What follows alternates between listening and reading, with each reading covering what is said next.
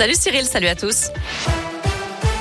À la une, le prix Goncourt décerné aujourd'hui à Mohamed Mbougarsar, auteur de la plus secrète mémoire des hommes. L'écrivain sénégalais, âgé de 31 ans, est l'un des plus jeunes lauréats du Goncourt. Et puis dans la foulée, le prix Renaudot a été attribué à l'auteur belge Amélie Nothomb pour son 30e roman intitulé Premier sang.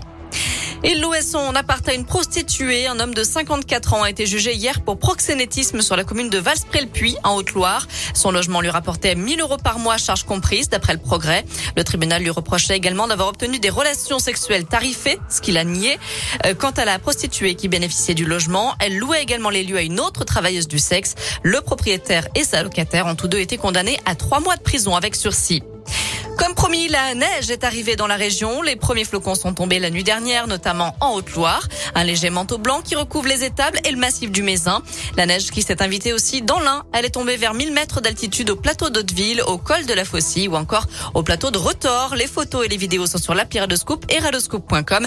Méfiez-vous, il faut être bien équipé. Je rappelle que depuis le début de la semaine et l'entrée en vigueur de la loi montagne, il est obligatoire d'avoir quatre pneus hiver ou quatre saisons ou d'être équipé de chaînes ou de chaussettes pour circuler jusqu'au 31 mars mars Ça concerne 48 départements en France.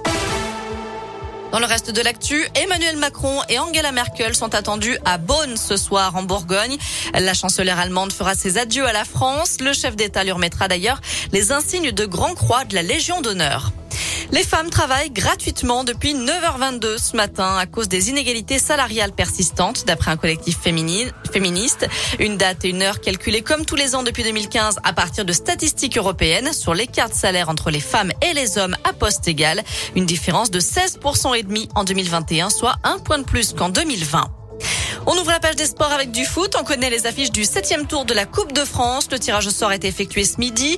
Parmi les rencontres à suivre, Blavosi affrontera Rodez. Côte Chaude va défier au Lyonnais. Le Puy sera face à l'AS Cannes et le FBBP affrontera l'AS Jura de Lois. Notez aussi que l'UFC Limonais rencontrera Auxerre, club de Ligue 2.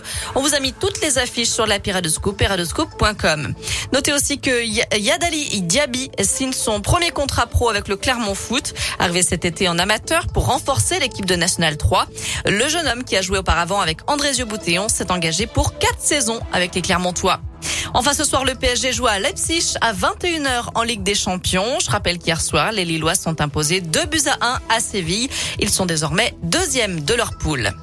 Voilà, ça c'est pour l'essentiel de l'actu. On jette un œil à la météo pour cet après-midi avant de se quitter. Ce sera un petit pot pourri, comme j'aime bien le dire.